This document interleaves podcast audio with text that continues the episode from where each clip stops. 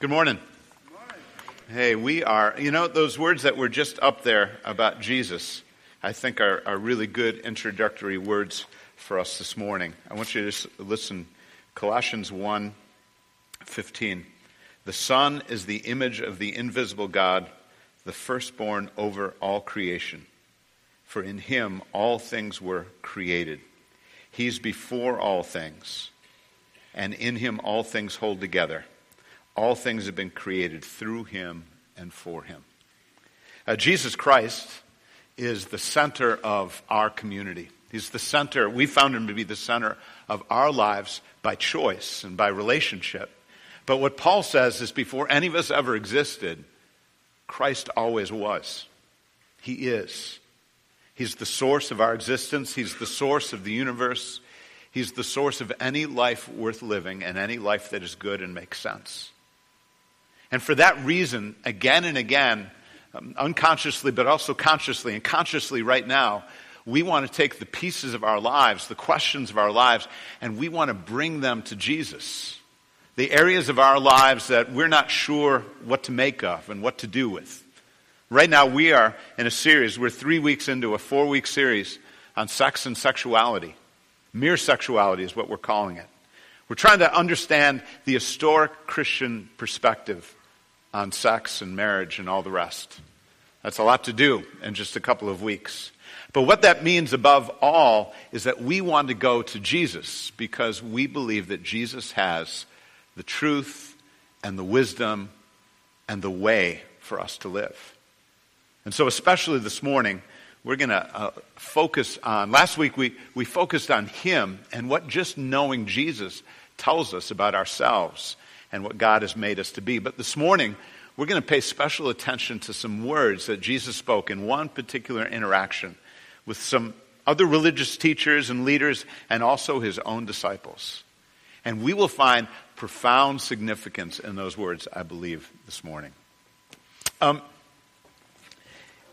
it was a couple of years ago when I was just finishing up my junior year of high school. A couple of years ago? A couple decades ago?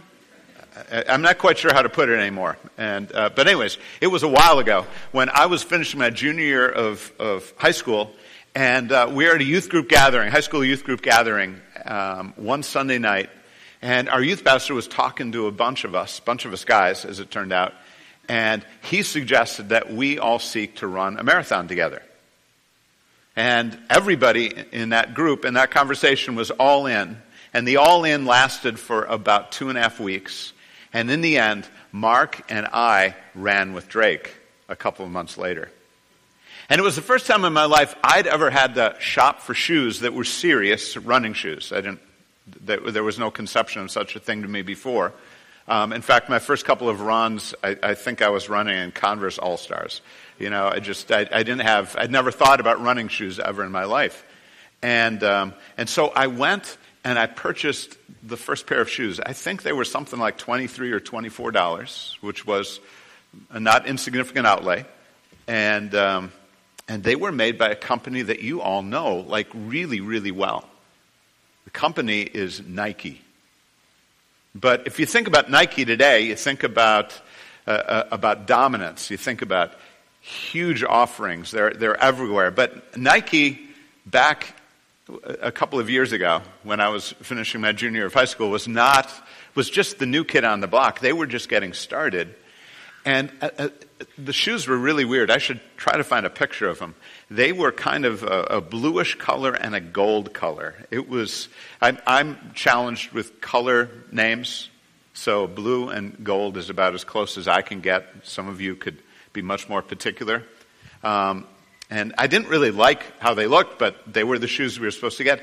And I totally never understood the name. They were called waffle trainers. Does that sound so bizarre? Waffle like breakfast food. Waffle trainers. Well, I'm not here to share with you this morning about the word waffle in that name, but I want to tell you something about trainers because I never really understood these things before. You know, in the English language, there are words that mean in the United States one thing and in the UK and the United Kingdom something else. I want you to think about just a couple of examples. Uh, BuzzFeed is the source of, of this. Pants. So, what pants mean in the U.S. is outerwear from waist to the ankles, trousers. And what it means in the UK is underwear. Uh, so, here's a potentially confusing sentence. Well, your mom has the nicest pants.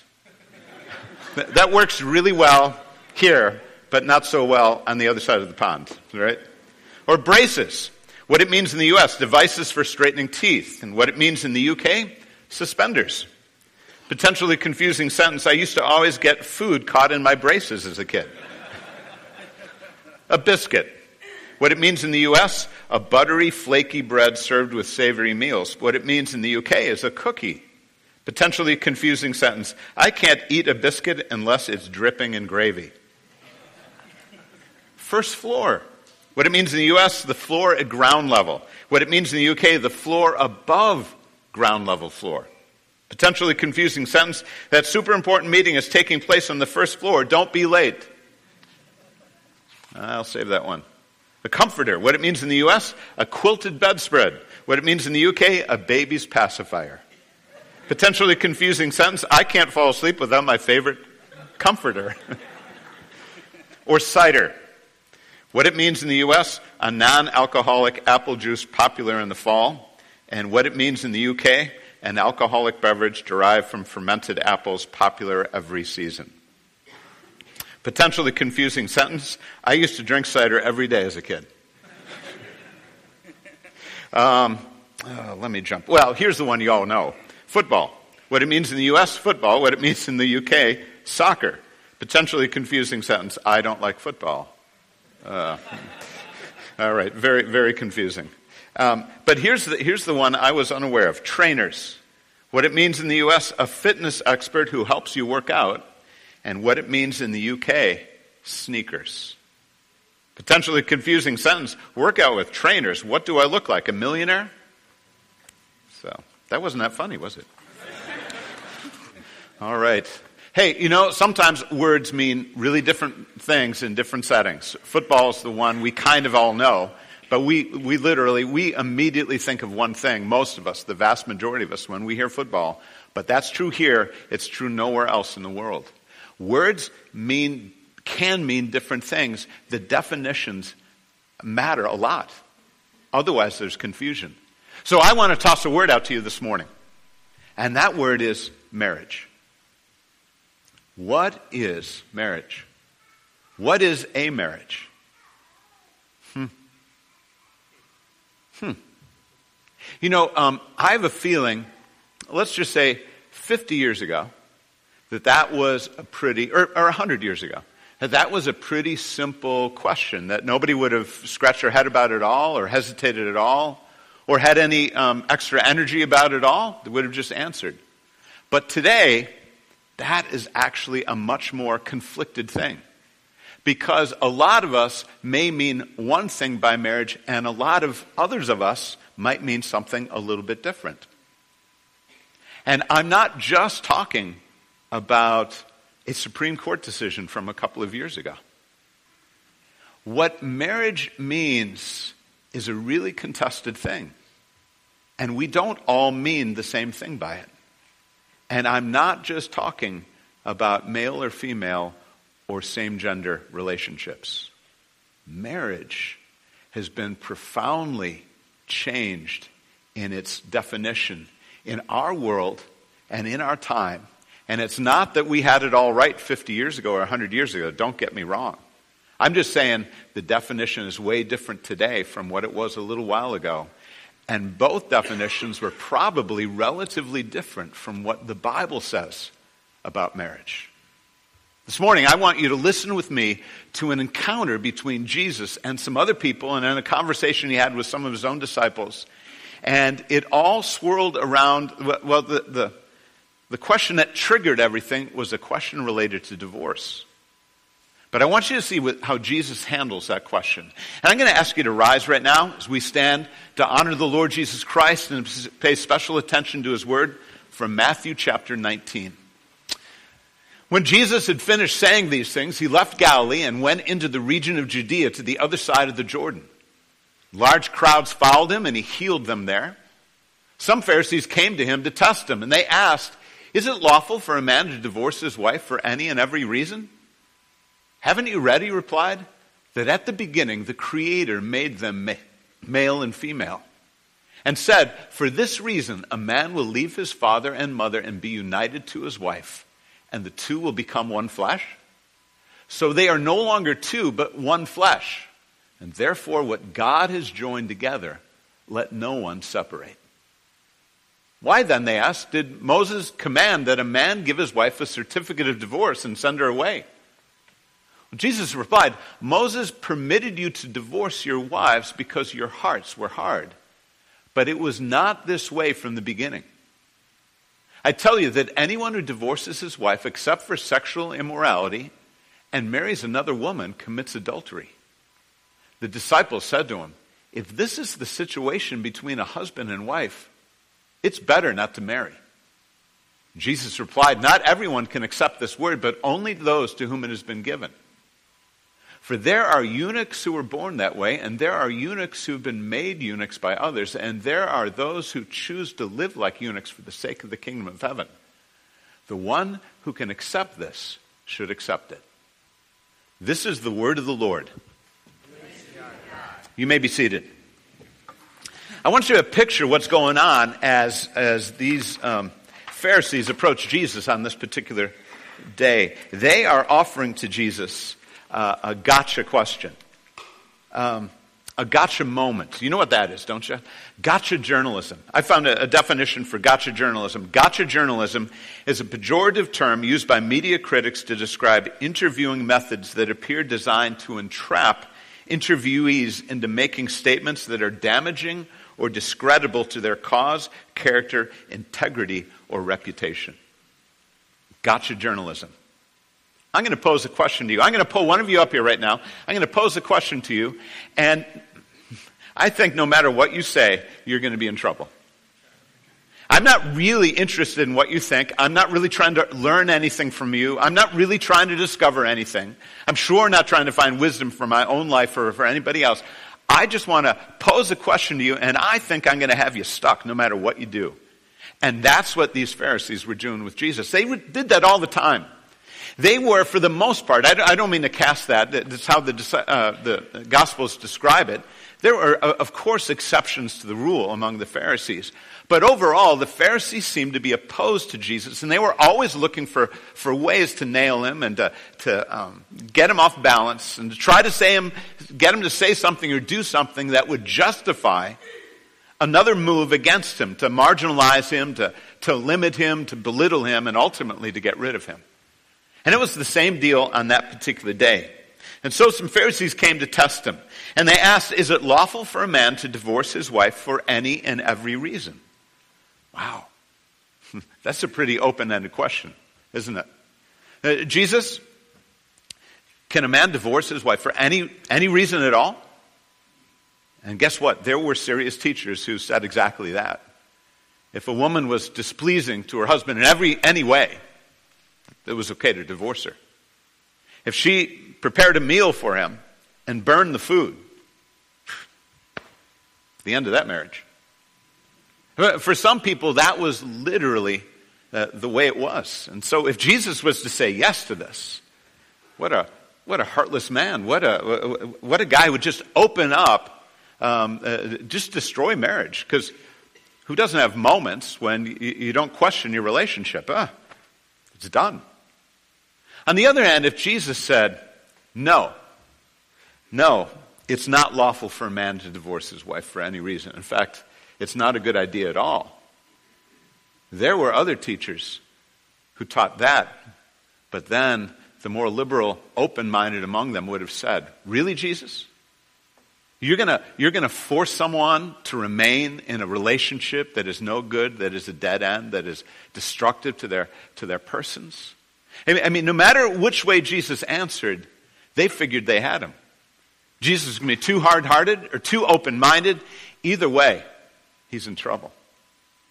But Jesus was, generally speaking, among other things, a smart guy. He knew how to handle questions, he knew how to handle crowds, he knew how to handle the Pharisees. Eventually, he did say something, and he did some things that really got them to move, and he ended up crucified, true enough. But Jesus wasn't afraid of them, he engaged them. And he did it by kind of taking their question seriously and seeking to answer it. He doesn't tell us everything in response to this. Isn't it a long conversation?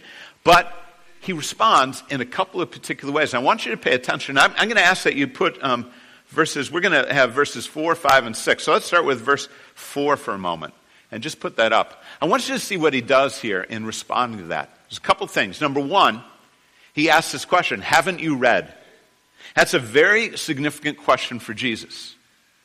Because Jesus and, and the Jews as a whole had a really high view of this particular book. Uh, they didn't have it in this form, but they, they, they had a very high view of, of, this book because it was understood, especially those, those ones we read at the beginning of the year, beginnings, the Torah, the Pentateuch, Genesis through Deuteronomy. That was the core of God's Word.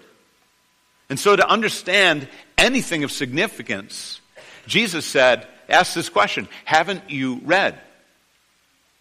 Uh, in, in, the history of our denomination, of our church movement, the Evangelical Covenant Church, way back to the earliest years and to a guy whose, uh, two initials, two first initials, and that's what he was known by, um, uh, uh sounds a bit unfortunate to me, but P.P. Waldenstrom was, uh, was a major leader in, in Sweden and somewhat in the United States among early covenanters. And maybe some of you recognize uh, the P.P. Waldenstrom question Where is it written?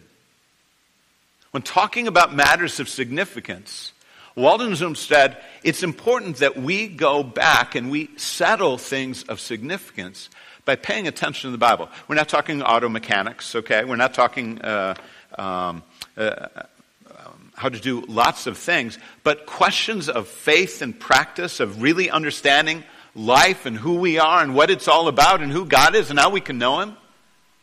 It was a question where is it written? How then shall we live? How should we live our lives? Well, where is it written? Or in Jesus' words, haven't you read? There's one other thing he does here that's really significant, and just follow along. Um, haven't you read that at the beginning? See, Jesus knew that when you're dealing with certain questions, especially questions of the ultimate relationship, and marriage is at least an ultimate human relationship on this planet, in this life right now. It's a profoundly significant thing in a moment. Um, Jesus felt like it was important to go back not just to the Word, not just to the Scriptures, but in particular to what was said at the beginning. You see, you know, Moses, what Moses said was important and of significance, but the context of the time, as, as, as Jesus went on to talk about it, was saying, it was because of your hardness of hearts that Moses made certain allowances, but it wasn't that way from the beginning. Jesus said, if we're really going to understand what divorce is, we really eh, need to understand what marriage is. And if we're going to understand what marriage is, we need to go back to the beginning, to the first actions of God, to the first communication of God. And so that's what Jesus does. And he puts together two different verses in his answer from Genesis chapter 1 and Genesis chapter 2 in a really interesting way. It's almost like he grabs them out of their context, but not really. They, they, they ultimately fall together and they make perfect sense. But he's picking one verse out of near the end of chapter 1 and one verse out of near the end of chapter 2, and he's putting them together. And he's saying, you need to understand these two verses and what God says here if you want to understand divorce, marriage, and God's will for our lives. So let's take a look more specifically. Verse 4 again. Haven't you read, he replied, that at the beginning the Creator made them male and female? Remember the end of chapter 1? God has created everything. Six days of creation. We're on the sixth day. Animals of various kinds have been created, but during uh, the course of that day, however you understand that, interpret that, uh, God is the creator of human life, of human beings. It says um, God created man in his image. In his likeness, he created him. Male and female, he created them. Uh, God created a, a species, a, a, um, a form of life on earth. As we all know, lots of similarities between the form of life we are and other creatures on earth as well.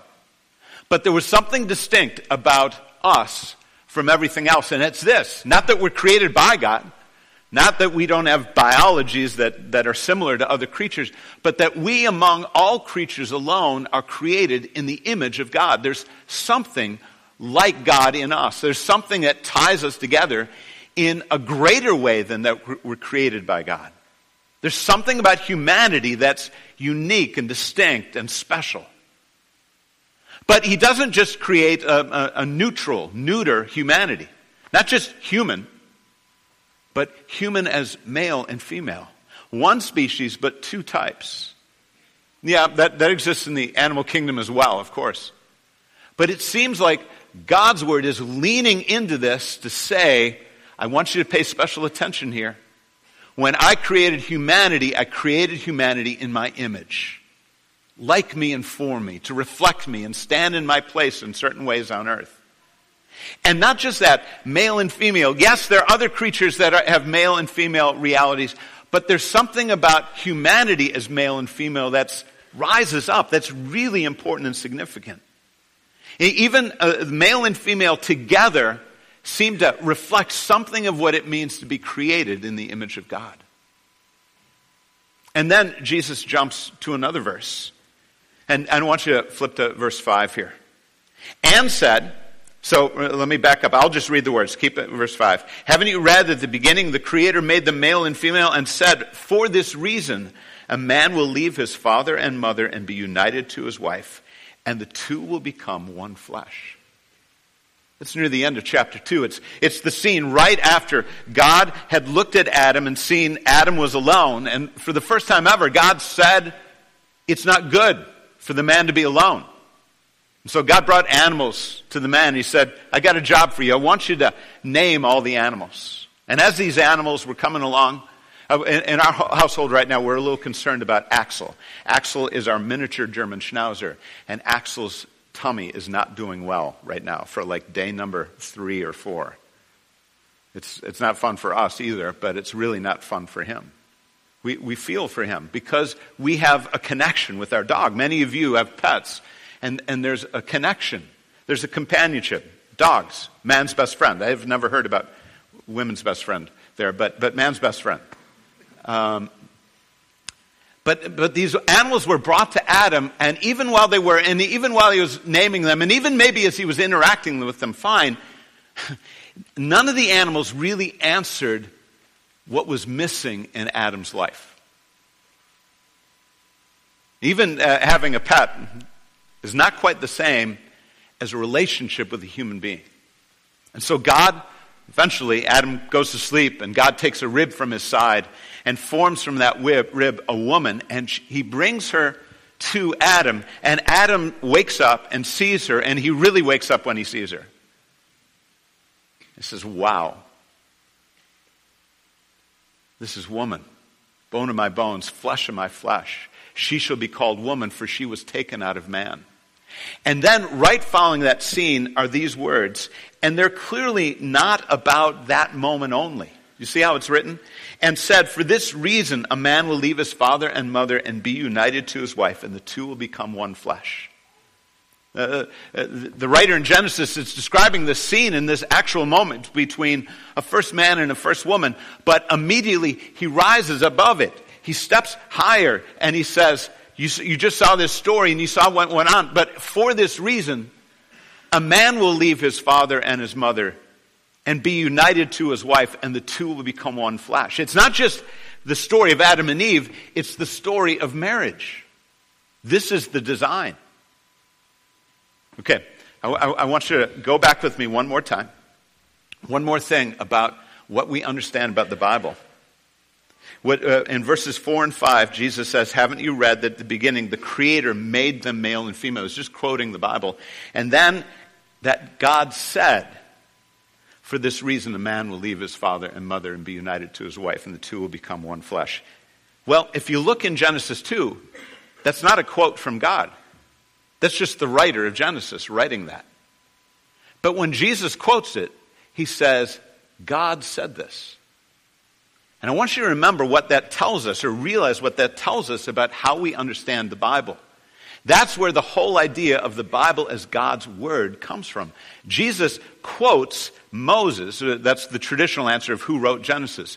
Jesus quotes Moses, but when he quotes Moses, he doesn't say, let's go back to the beginning and see what Moses says.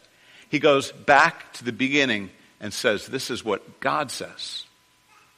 Jesus took this book very, very seriously.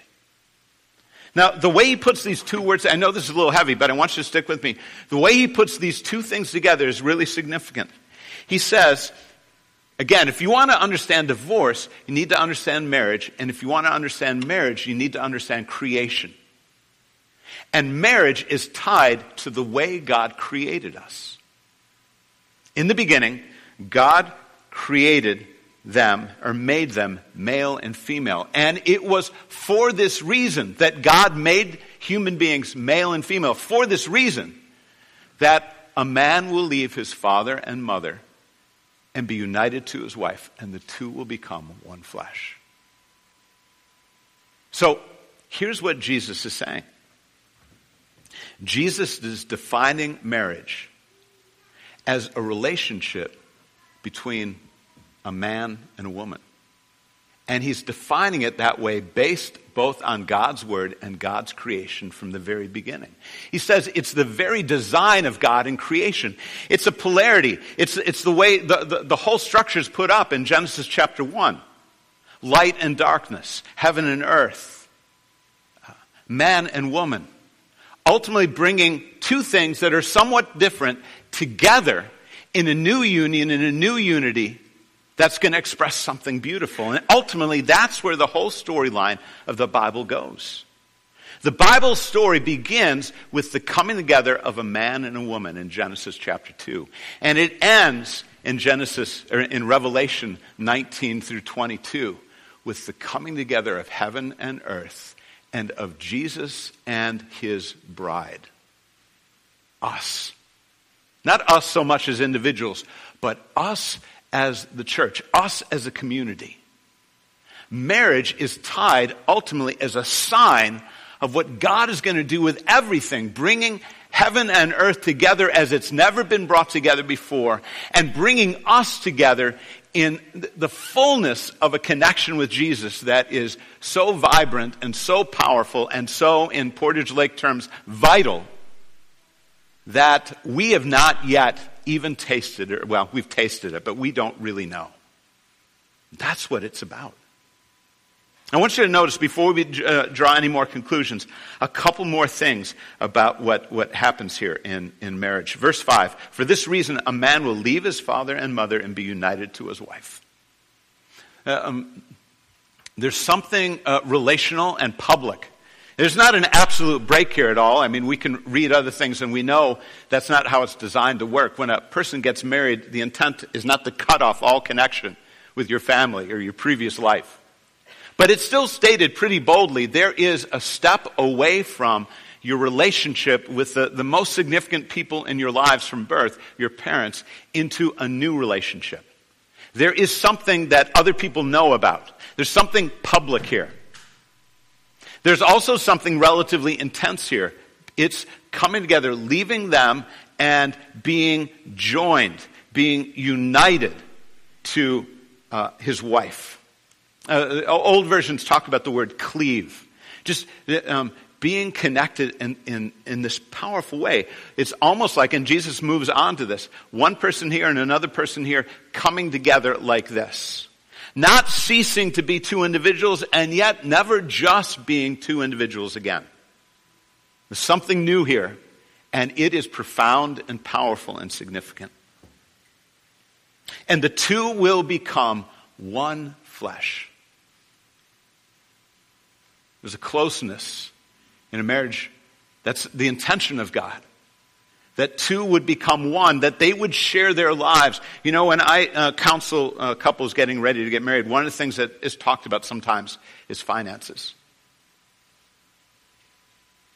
And, and Susan and I got married in our later 30s. We didn't do it early. And for the first nine months or so, we actually did not join our finances. I had a checking account, I had a job, she had a job, she had a checking account. I, mean, there was no problem. It was just, it was like as we were stepping into things, it, we, we, were also used to functioning this way. We, we kept functioning that way. And it took the better part of that year for us to say, no, we, this isn't the way it's supposed to be. We should join, we should join our lives together completely. It sounds so ridiculous to me now that we did it. It's, it actually didn't feel ridiculous at age 37. Um, I wonder if it was actually, I hate to say this, Susan, are you here? You know, it, it, but, but as an action, was there something being held back, even after the vows? Because that, that's what it's like. And so when I, when I counsel couples, particularly younger, younger couples, and every once in a while they talk about keeping finances separate, I say, no, no, no, no. You, you, no, no. That's what marriage is. Marriage is becoming one. You separate your finances, you will separate your lives. It's, I mean, I, I almost can't imagine a couple getting married in their early 20s and keeping finances separate and thinking they're going to stay together. It's just not the way it works. You, you bring life together. One flesh also pictures a, a physical connection. I think it pictures sexual connection. And, and I, I, don't want to, obviously, it's not a health class, uh, uh, not sex ed here, okay? But, but the coming together of a man and a woman, there's something clearly designed. There's something in that relationship in that physical coming together that, that other couplings of human beings cannot replicate. It's not the same. It's a one flesh connection that I'll just say it, that two men and two women are not capable of experiencing. It's not the same. Sexual intercourse between a man and a woman is different than something else.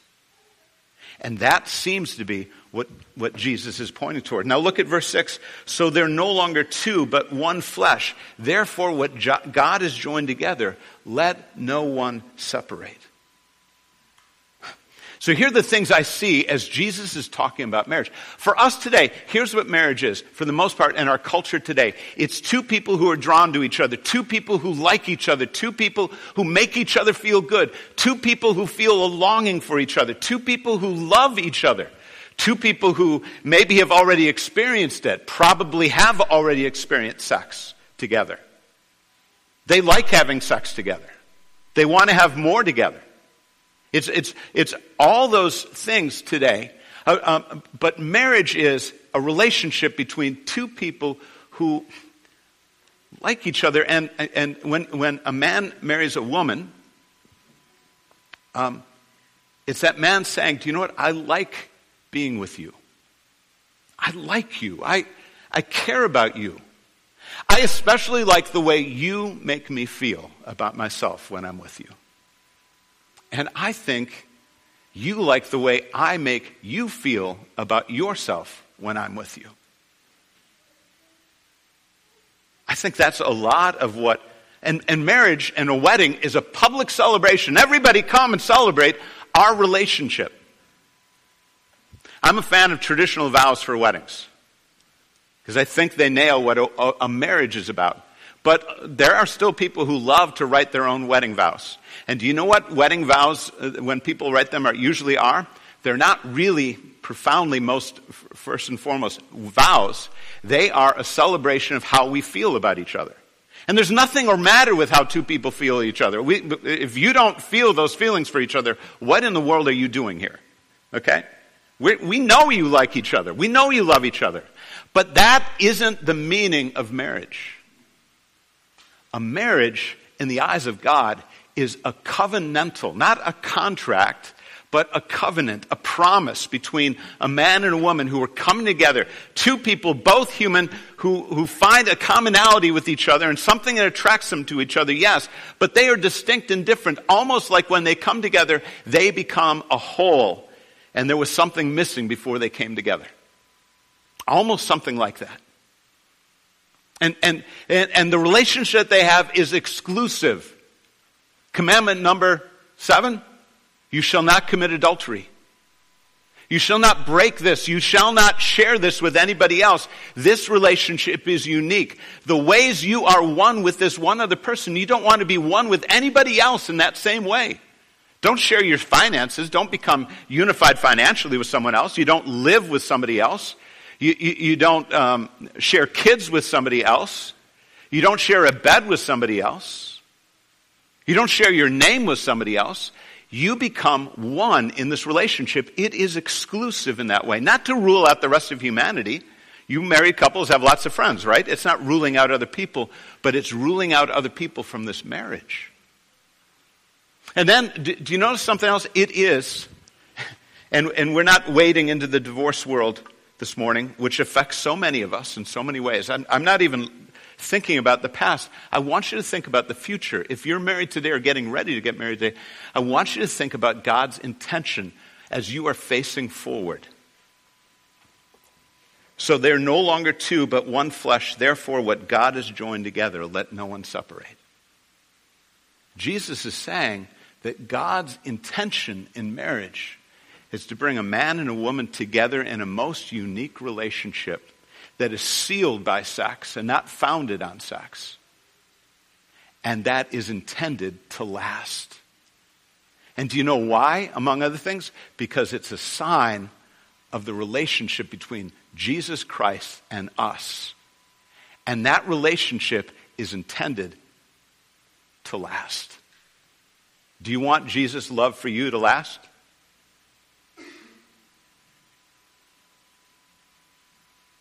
Yeah. Thank you. I think we do. And it's not based on feelings. I mean, if Jesus was, uh, was basing his relationship with us or me based on how he felt about what I was doing or what I was saying or what was going on in my inner life or my outer life on any particular day, I would be toast. But Jesus' commitment to me is all in, it's never let go, it is sticking with me and sticking with us forever. And so, do you know what marriage is? Marriage is intended to be this strong bond in the midst of a world where we're breaking up all the time in so many ways. Wow. And the disciples were freaked out about it when Jesus was talking like this. Did you notice? At the end, they, they come up to him and it's like, if this what it, is what it means to be Married, I'm, I'm not sure. It might be better not to get married. Jesus, I mean, you're really supposed to be committed to each other? They, they were like shocked. They knew the Moses line. I can get out of this anytime I want. Man, we're all in today because you know what we're into today? We're into relationships about feelings. Feelings come and go. If it lasts, great. If it lasts a lifetime, awesome. If it doesn't, no problem. You can step out of it. The promises you make are for as long as it's good. That is what marriage is today. And if that's all it is, two people who have nice feelings for each other and really warm feelings and really care and want to celebrate it with other people and are getting ready to start a family and will live together and all the rest as long as it's good, why not extend that to any coupling or more, we'll find out in the future, of human beings? Why would you deprive anybody of that? But Jesus is saying that's not what marriage is. Marriage is a relationship not defined by tradition or culture or people or the Supreme Court or any, any of us. God designed it. I'm not starting a campaign to change uh, everybody's view on marriage in the United States. Do you know what I am challenging you to? To pay attention to what Jesus tells us about marriage. And in Him, our lives hold together. In Him, our marriages hold together. In Him, our lives and our families can hold together even when a marriage fractures and breaks because it happens, doesn't it? But Jesus doesn't run away from us. What is sex for? In the relationship world of today, sex is something you do in order to make sure it's something you check out. Ideally, remember, you don't buy a car without taking it for a test drive. Sex is something, one more test of a relationship. I like her. I like her in bed. Maybe it'll be okay. Maybe we can get married. But that's not what, that's not what God describes. It's not what Jesus points to. For a man shall leave his father and mother and be joined to his wife, and the two shall become one flesh. Sex seals it, sex doesn't ground it. And it's meant to seal. I quoted Sam Allberry two weeks ago, who said, Sex is like a post it note.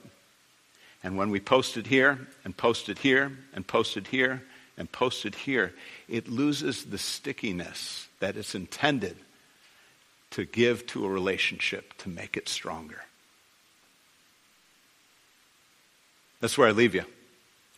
That's where I leave you. Right now, we're going to step around the table. It's not a grass on the head ritual. It's, it's not a, a newfangled thing, but it's Jesus with us, his church, his bride, talking about his commitment to us and showing it to us and allowing us to come up like a renewal of wedding vows, to come up and take the bread and the cup and to hear his promise to us this is my body broken for you, this is my blood shed for you. And for us to say, Thank you, Jesus. I take what you give. It is my life.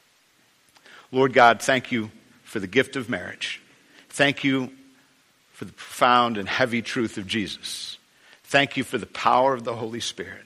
Thank you for the joy and the beauty, even in a fallen and difficult world, of what marriages can show. And now meet us around this table and renew us. We pray in Jesus' name.